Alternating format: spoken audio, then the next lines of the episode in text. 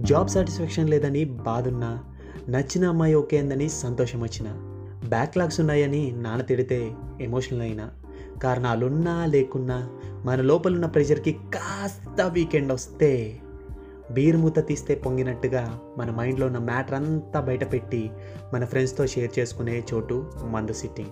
Hi hello నమస్తే. నా పేరు అరుణ్ అండ్ మీరు వింటున్నారు కిస్మా స్టోరీస్. జనరల్గా మందు సిట్టింగ్ బ్యాచ్లో ఒక్కొక్కడు ఒక్కో టైప్లో ఉంటాడు. ఒకడేమో నా ప్లేట్లో కన్నా పక్కోడి ప్లేట్లో స్టఫ్ ఎక్క పడ్డదా లేదా అని చూసి చూడినట్టు అలా కుదిరితే ఆడి ప్లేట్లో నుంచి స్కామ్ ఎలా చేయాలనుకునేవాడు ఒకడు. మరొకడైతే వాడికి స్టఫ్తో పెద్దగా పర్లేదు మందుతోనే పని.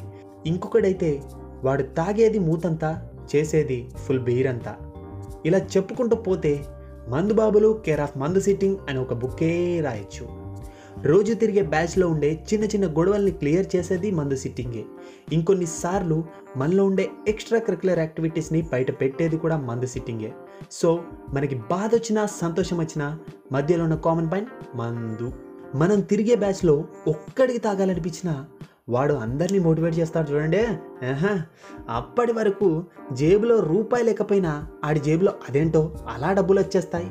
ఇంకా నెక్స్ట్ స్టేజ్లోకి వస్తే తాగడం ఓ ఎత్తైతే తాగి ఇంటికి వెళ్ళే ముందు మనం చేసే పర్ఫార్మెన్స్ మామూలుగా ఉండదు. అదేదో సినిమాలో చెప్పినట్టు ఆస్కార్ అవార్డులు కొరియర్లో ఇంటికి వచ్చేస్తాయి మరి ఆ రేంజ్లో ఉంటుంది మన పర్ఫార్మెన్స్. మన ఇంట్లో అమ్మానని చెప్పిన పనైనా సరిగ్గా చేస్తామో లేదో తెలియదు కానీ మందు సిట్టింగ్లో కూర్చున్న ప్రతి ఒక్కడికి వాళ్ళ పెగ్గులు ఎలా ఫిక్స్ చేసుకోవాలో మాత్రం చాలా బాగా తెలుసు. కుదిరితే కెమిస్ట్రీ ల్యాబ్లో చేయాల్సిన ఎక్స్పెరిమెంట్లు మందు మీదే చేస్తారు. ఆ డెడికేషన్ అలా ఉంటుంది మరి.